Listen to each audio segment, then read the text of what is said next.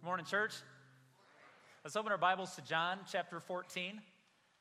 We're excited that you're here this morning. Grateful for those that are over at the Student Center uh, worshiping with us at the same time over there. And just glad you're here. If you're visiting Christ Church, my name is Mark, and I'm one of the ministers here. Uh, as Isaac said a little bit earlier, we're in this lengthy series, Listening to the Words of Jesus. If you're taking notes in your bulletin, I'd like you to circle the icon for identity so that you'll be reminded in the future when you look back over your notes in your own personal study uh, what we're being directed toward as we look at identity. Uh, how many of us struggle with becoming who we want to be identified as? Uh, I found it interesting. I was listening to College Heights Christian Church. Randy Gariss is a, a phenomenal preacher, and I was listening to his sermon from last week, and he said something very funny to me. He told his church, Don't make me lie at your funeral. I got a kick out of that because it made me think, as funny as that was, it also made me think his greater point is something I wonder what will my boys say was very important to their dad?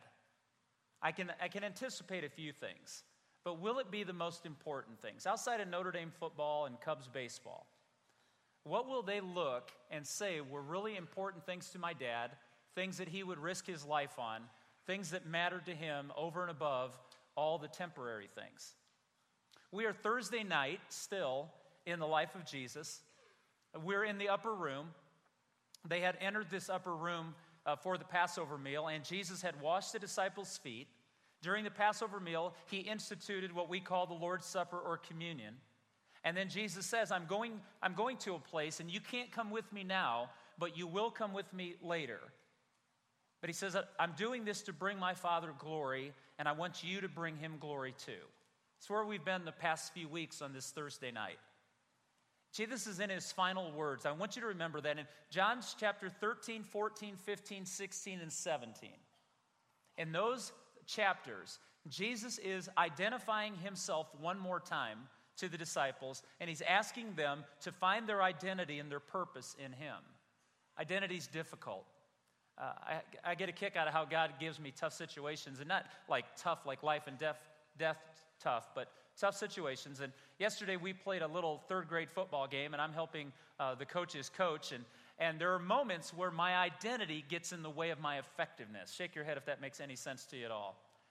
Here's what it looked like for me yesterday my son Braden is playing on the team, and I'm the toughest coach on him the entire time. I'm the one who can say, Quit crying. But when another coach coaches Braden hard, my identity as a dad overtakes my identity as a coach. Does that make sense? Now, I can tell them to sit down and be quiet or go away, and that they don't even raise their eyes. But if one of them gets on him a little bit and he needs it, the dad in me overwhelms the coach in me, and my identities are in conflict. That's what Randy was saying to the church at College Heights last week when he said, Don't make me lie at your funeral. Pick who you want to be. Today we're going to see in John chapter 14 that Jesus is getting some very elite statements about who he is. That's why I've entitled the message, He Holds an Exclusive Place. And it's not what we apply to him, it's what he expects from us. We're going to ask and answer four primary questions this morning from the text. The first question is this Who is he? And we're not going to answer that question, we're going to let him answer the question. Found in the first four verses. Let not your heart be troubled. Let's pause there for just a moment. You have to remember that John chapter 13, 14, 15, 16, and 17 are one prolonged conversation with the disciples. This isn't two weeks later, a month later, a different day and time. Same room, same night. Jesus had just said, I'm going to leave you and you're not going to be able to find me for a season, but don't let your hearts be troubled. He's offering them hope, He's offering them a promise. If you believe in God, then you will believe in me. In my Father's house are many mansions. If it were not so, I would have told you, for I go to prepare a place for you. And if I go and prepare a place for you, I will come again and receive you to myself, that where I am, there you may be also. And you know the way where I am going. It's interesting here that Jesus presents this beautiful metaphor. It's the concept of home. He says, I'm going to my Father's home, and I'm going to prepare a place for you. It's God's home. I don't know if you had a good home, a bad home, you had many homes. Some of us had one homestead place that means something to us. Maybe our, our parents are still there. Maybe another family member owns that property now. You can, you can drive to it. A, a, year or two ago, I went to my aunt's funeral in Brookfield, Missouri, and, and I intentionally went up that day to be with my mom and dad for my aunt's funeral. And afterwards, I just drove around to my grandmother's farm, to the house that she had when she moved into the little town, and I just went by, and it just felt like what? Home. I love going to South Bend, Indiana, where I was born and raised. My mom and dad still live in the house that we lived in since fifth grade. And I still love going in there because no matter that my boys don't know where the th- secret stash of things are hidden and my wife doesn't, I do. Why? Because it's my, my home. I don't have to ask my mom and dad if I can get in the refrigerator. I know my mom's to make iced tea for us every time we come home. I know my mom's to make my special, my favorite special meal, but it won't be my meal. It'll be my brother Scott's, but I don't tell her. because she'll argue with me. No, you love beef stroganoff, like I forgot but it's home. I love going into my old bedroom. I love just remembering what it's like to be a 13 year old thinking I was going to end up playing for the Chicago Cubs. I, I love home. Would you agree with me that the image that Jesus presents of going to prepare a place in his home where we get to go home to be with our Father who's at home, isn't that gorgeous? And he wants us, when he says, Don't be troubled, I'm taking you home, that should be our joy and our goal is to get home as quickly as we can. And, but he says, if you believe in God, then you will believe in me. Do you notice that Jesus doesn't allow us to separate those two things? If I ask you right now, do you believe in God? Most of you would shake your heads and go, Of course I do. Then you will believe in Jesus. Why? Because he is saying something about himself here that's exclusive to every other person who's ever walked the earth. Thomas asks a question about this beautiful image. Thomas says, Lord, we don't know where you're going. How can we know the way? And verse 6, and I'm going to say something that could be controversial, but I believe it with every fiber of who I am. In fact, I'm betting my life on it. John chapter 14, verse 6 is the most controversial verse in the entire scriptures. It's what is separating right now Christians from Christians. People who profess belief in Jesus and those who are truly following Jesus are split on John 14, 6. It divides Christianity from all other world religions. We don't want to talk about it. It's close to being illegal to talk about it. It's considered hate speech if you mention it. But Jesus said it. I'll bet my life on it. How about you? This is what Jesus said in response to Thomas saying, We don't know the way. You're leaving us. You tell us we have to stay here while you're gone, and we don't know how we're going to get to you. How do we get home? Jesus answered, I am the way, the truth, and the life. No one, not a single person, not one exception, no pre qualifiers, no exceptions to this at all. Not a single person, absolutely no one comes home to the Father except through me. And the world says that's ridiculous. How dare Christians think they have the only way to get to heaven? How close minded, how dogmatic, and how inappropriate, but how true. Why? Because I think it? Because I stand on a stage in a safe room in front of Christians who I know aren't going to argue with me because you're not sure how to? Is, does that make it true? No, Jesus didn't say, I want you to believe what I'm telling you. He's telling us the truth. I am what I'm telling you. And nobody, not a single one of us, has any hope of ever going home to be with our Father because of our sin if Jesus Christ isn't our way. How do we know the way? Jesus said, I'm it. I am. Would love to take you to Exodus. When, when Moses stood in front of a burning bush and he was told to go to a small g God named Pharaoh and tell Pharaoh that he's not the real God and he needs to get out of the way so the real God can be the real God. And Moses is like, What do I tell of that guy? And God said, Tell him I am. And when Jesus says he is that God, he doesn't say it and not prove it. Amen? He proves it by the resurrection. But on this night, to this group of disciples, he says, I'm your way. So don't abandon me when I'm gone. I won't abandon you. Don't quit on me while I'm gone because I won't quit on you. Don't judge God for not saving me that night because by not saving me this night, he saved all of you. Jesus said, I'm your way. Nobody. There's no forgiveness of sin. There's no eternal life. There's no presence of God. There's no kingdom of God. And there's no intimacy with God if it's not through Jesus. Try all you may to find God without Jesus Christ, and you will fail. And everyone who ever has, has failed. But only those who go through Jesus Christ and through his grace find any of those things.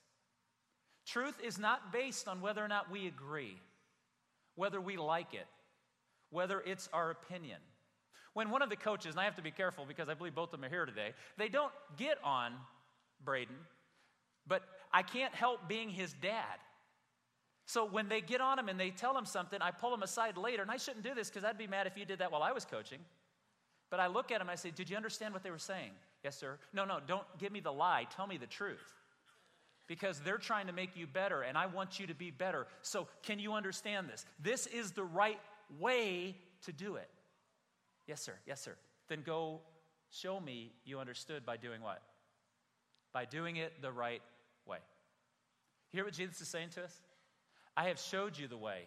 I have showed you the truth, and I have showed you the life.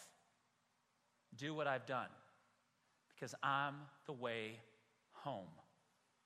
That's who he is. If you want to know the truth, you need to know Jesus. Not just what he said, you need to know him. You need to experience him. You need to spend time with him. You need to follow him. You need to let him become a part of who you are. But I want to be really cautious at this moment because every church in America, every preacher pretty much will say what I just said. We're, it's just no different, except this. My call to us is not to be so concerned that we're right but that we're righteous. Because we are not to hate people who don't believe the truth we believe in. What good is it to tell someone that they're evil for not believing the truth when our call from Christ is to show them the truth? Not to judge them and walk away from them because they don't agree with us.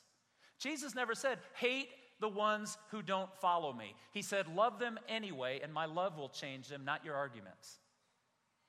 But are we loving them for the kingdom? Are we loving them through Jesus to identify who he is? In verse 7, he says, If you really knew me, and that's a presupposition, if you really knew me, you would know my Father as well. From now on, you do know him and you have seen him. What Jesus just said here was, I'm God. Some people will argue with us and say, Jesus never said he was God. Christians have inferred that, and because of that, you're all confused. I think he just said it. You want to see the Father? He's right in front of you. I'm here. And then Philip asks a question. have you ever been in one of those moments, like especially in college, when the professor answers the question, and right after that, a student raises their hand and asks the same question? You want to look at him and go, dude, you just put that on the test. Pay attention. Because the question was just answered. You asked a question. Philip says, Lord, show us the Father, that will be enough for us. Oops. Someone's not listening. Jesus answered, Listen to how Jesus begins. Don't you know me, Philip? Even after I have been with you for such a long time? Anyone who has seen me has seen the Father, and how can you say, Show us the Father? The only way I can relate this to my personal life is have you ever had anybody that you love ask you if you love them? Do you know how that feels? It's like, wow, I've not been able to show you what you need to know from me. Jesus says to Philip, Philip, you've known me a long time. You've seen me perform miracles. You've heard me teach. You've seen me do amazing things and love people and care for people. Philip, doesn't that look like your God? But for many of us who have grown up in the church, we have to be really careful because we know a lot about Jesus. But do we know Jesus? We can tell you the Bible stories. We can put the flannel graph things up. We can run the Veggie Tales films. We can do it all. But do we know him? Can we stand there at his tomb and speak of who he was and what he did and understand that there's not a division between the Old Testament God and the New Testament Jesus? They are the same person. I know we see the Old Testament God is all about smiting. All God did was smite people. No, he didn't. He loved, he showed mercy. Read the story of Jonah and tell me that God's first action was to kill. And then you say, but whole nations were wiped out. How do we not know that he didn't offer them the same mercy he offers you and me? When you want to see what the God of the Old Testament truly is like, look at the Jesus of the Gospels. That's what Jesus told Philip. He said, Philip, don't you know? Don't you see what I'm revealing? Because he just reversed his claims. When he, in verse 1, he said, if you, if you believe in God, you'll believe in me. And now he says, when you find me, you'll find God. He's teaching us a powerful truth. Verse 10 and 11 Don't you believe that I am in the Father and the Father is in me? The words I say to you are not just my own, rather, it is the Father living in me who is doing his work. Believe me when I say that I am in the Father and the Father is in me. At least believe the evidence of the miracles themselves. Jesus gives us three things to consider about him. And I need every one of us this morning to ponder this week, to take a moment to turn off the noise of the world and ask yourself these questions. First, can you listen to his words? Because he says to Philip that morning, Listen to what I've taught you. Is it true? Is it demonstrable? Have you lived out in obedience what I've asked you to do? And have you ever been harmed for following Christ? Listen to his words, put them into practice. Second thing, he says, Look at my works. Look at what he did for the poor. Look what he did for injustice. Look what he did for people that were struggling and hurting. He said, Look at the life that I lived. Look at the cross and the sacrifice I paid for you. And thirdly, look at my miracles. Listen to my words, look at how I lived, and look at the miracles I performed. Were the miracles ever for his own personal satisfaction? Did he ever use his great power to bring attention to himself that it was not passed off to the Father? The answer is no, of course not. Jesus always lived to bring God glory over and above his own because he wasn't worried about not getting glory. He knew that if he brought God glory, God would bring him glory. And you and I have that same promise. We talked about it last week. If we spend our lives to promote Jesus Christ and lift him up, we will find rewards in that that we don't deserve. You see, as you look at these things, he says, You will see that I look a lot like my dad. And my father's good. My father's loving. My father's holy. Second question we ask this morning, and don't panic, the next three are short. What does this mean to his disciples? He told us who he was. He told us where he came from and he told us why he was here. And what did this mean to his disciples? In verse 12, he says, I tell you the truth. Anyone who has faith in me will rather do what I have been doing. He will do greater things than these because I am going to the Father. This is a misused verse in my estimation. If you want to take John 14, 12 out of John 14, you can make this verse say that you will do greater miracles than Jesus did in the context of John 14, Jesus is saying, You will do greater things in bringing God glory than I could. Not more miracles, although if God calls you to that, knock it out. But we're not talking about whether God heals right now or not. What we're talking about is why did Jesus do what he did was to bring God glory. And he said, You'll do greater things than this. I was just listing this week in my own personal devotions on this text. I just noted some of the things that Jesus did that he allows me to do. Jesus proclaimed God's will, and so can I. Jesus taught God's ways and his desires, and so can I. Jesus loved all people, and gulp, so can I. Jesus fed the hungry, so can I. Jesus served the needs of people, and so can I, and so can you. Amen? That Jesus is saying that the things that I'm doing, he said, Look at my words, my works, and my miracles, and say, see if that doesn't reveal the Father. And then you can do amazing things. Why? Because he said, Because I'm going to the Father. You see, the meaning must come from the context. Jesus is teaching us we can do greater things to bring God glory than Jesus was able to. And uh, there's a part of me that goes, What do you mean? How, how is that possible? Remember who he's talking to. He's talking to the 11 disciples that night in the upper room that Thursday.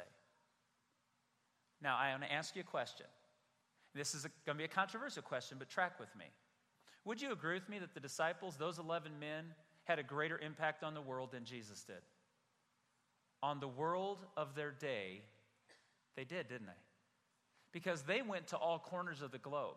They raised up within the church a group of prophets and apostles and teachers because Jesus went to be with the Father and sent the Holy Spirit. There were now 11 going in all the world. Jesus was limited by space and time. He could only be in one location at a time. The disciples could go into all parts of the world and raise up the church. Did they not do exactly what he said they could do? They had a greater impact on bringing glory to God than Jesus did in his three and a half years in the flesh. Now, please understand what I'm saying. Am I saying they were greater than Jesus? Absolutely not. Did he give them the ability to do greater things and have greater impact? Absolutely so. So, third question is why does it matter? Why does it matter? Verses 13 and 14. Jesus said, And I will do whatever you ask in my name, so that the Son may bring glory to the Father. You may ask me for anything in my name, and I will do it. Another verse taken out of its context is a dangerous verse. As if Jesus is a genie in a bottle that if you rub it well, he will do exactly what you say. He's never done exactly what we've wanted him to do, has he? He's always done what his Father wanted him to do, and that's why he brings God glory. And Jesus said, If you live for the glory of my Father, anything you desire to do in the name of my Father, through the power that I've given you, for the kingdom of heaven, you can do. So, can you heal? Can you do amazing things? Can you preach the gospel? Can you alter the history of another person's life from the power of the gospel message? And what is the answer, church? Yes, you can. Why? Because Jesus lets you. Because He's the way, He's the truth, and He's the life. And outside of Him, there is no power, and there is no truth, and there is no hope. But with Jesus, all things are possible because he has the plan, even today, to bring his Father glory and to do the will of his Father. So that means you and I can preach the truth of salvation to people who don't know God. We can have the courage to proclaim love and grace, even in the face of persecution. We can offer spiritual and physical healing through the power of Jesus we can live our lives to make sure that God gets what God wants. May the kingdom be wherever God gets what God wants. You and I can share the love of God, expand the kingdom of God, build the church of God, and glorify the name of God. Why? Because Jesus Christ has given us the message, the power, and the authority to do so. So he said to those 11 men that night, and he says to every one of us in the echo of those 11 men, You and I can change the history of the world if you believe in me. And then verse 15 If you love me, you will obey what I command. There's a progression here that's important. I know this is a little bit of a sour note, and I don't mean to be grumpy this morning because actually I'm excited about what can happen if we all realized who Jesus really was. But we live in an age where agreeing with what the Bible teaches is more associated with Christianity than living out what the Bible teaches. And that's in America, church. Across the country or across the world, you see the churches exploding, not because they have neat buildings and fancy sets. The church is growing around the world because they're living out the love and they're standing up for their faith and they're proclaiming the gospel, and Jesus is rewriting people's histories. In America, you can be a Christian by simply believing church is a good thing, that knowing what Jesus said is important. But Jesus never asks us to know what he said. Jesus asks us to live by faith that he was the Son of God. Christianity has to be redefined if it wants to be real. And Jesus said, I'll show you how it's real. If you love me, you will obey what I command. Love produces obedience. You know, I used the coaching illustration, and I'm not a, I'm not a good coach, but I love my son. And I know every now and then, and I've seen it happen where somebody will say something to Braden, and I know how he's taken it. Why? Because he's too much me. And he's got his dad's bad habit of not being, he doesn't like to be told what he has to do. And he gets that from his mother. No, I'm sorry, have been a lie. He gets that from his father. Like I'd be dumb enough to tell Heather what to do. That's a good one. Okay, anyway, back to point. But when someone gets on Braden and asks or tells him he has to do something, I, I, can see that look in his face like they don't believe in me. And then I have to come back in and build him up. You know what Jesus knew about every one of us? What we need. And do you know what Jesus knew we needed? Him. Not thoughts about him, not stories about him, not memory verses about him. Jesus said, I want to give you me. And I'm going away and I'm going to give you this incredible gift. Our fourth question is this What is promised? How does Jesus know what we need? Verses 16 through 21. And I will ask the Father, and he will give you another counselor to be with you forever, the Spirit of truth. The world cannot accept him because it neither sees him nor knows him. But you know him, for he lives with you and will be in you.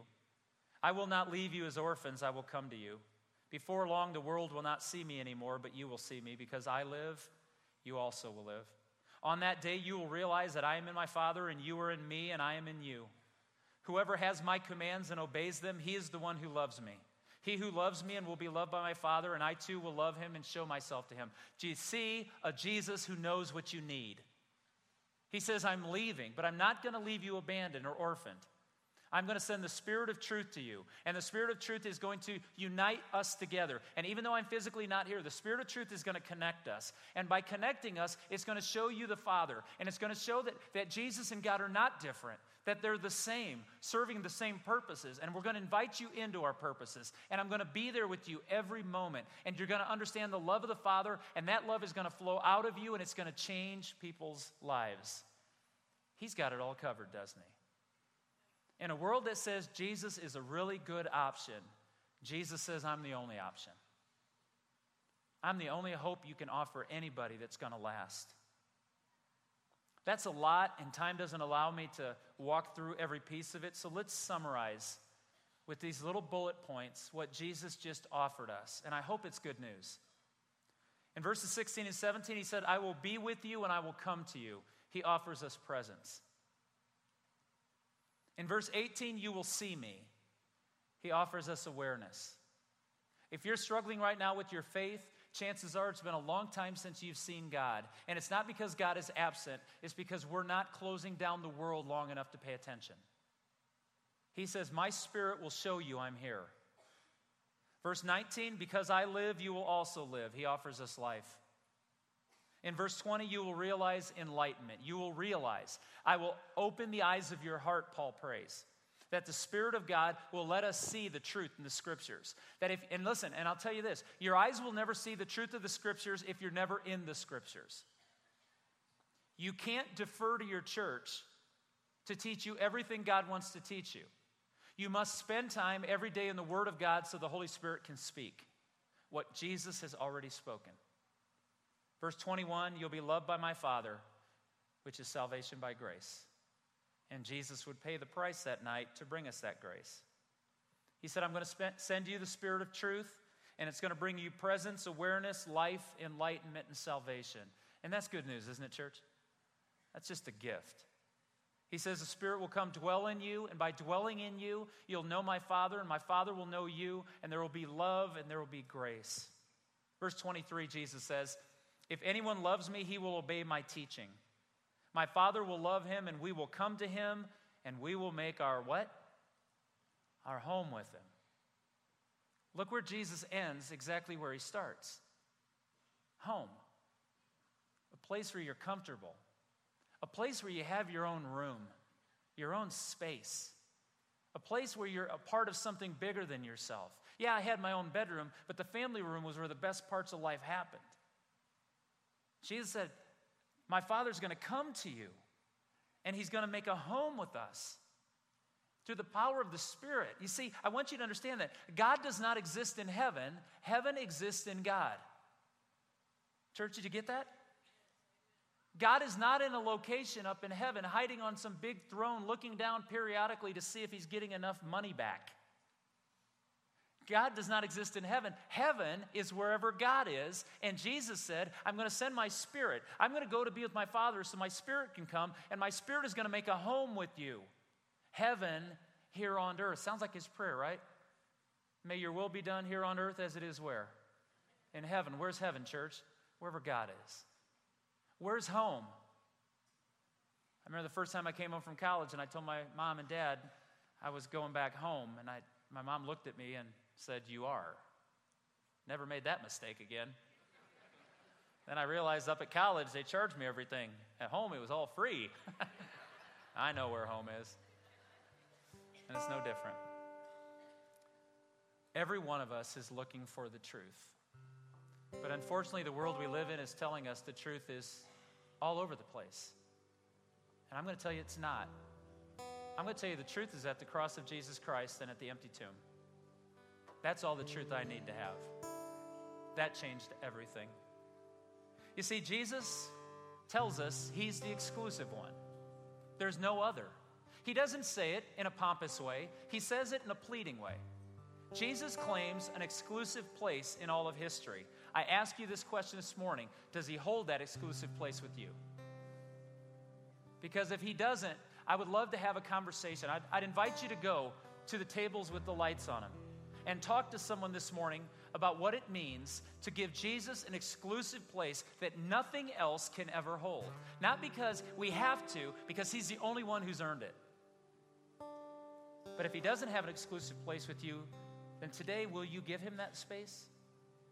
Will you make your home with him? And if he is your Lord and King, it's not in believing, it is living out our faith. It is doing the greater things. It's presenting the gospel message. It's preaching the truth of Jesus Christ. I must disappear so that Jesus Christ is the only thing. I don't want my kids to lie at my funeral. I want them to stand next to the casket and know with certainty my dad gave his life so that people might know Jesus Christ is Lord and Savior.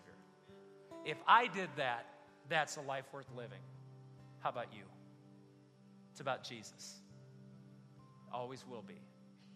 Let's stand and sing about him.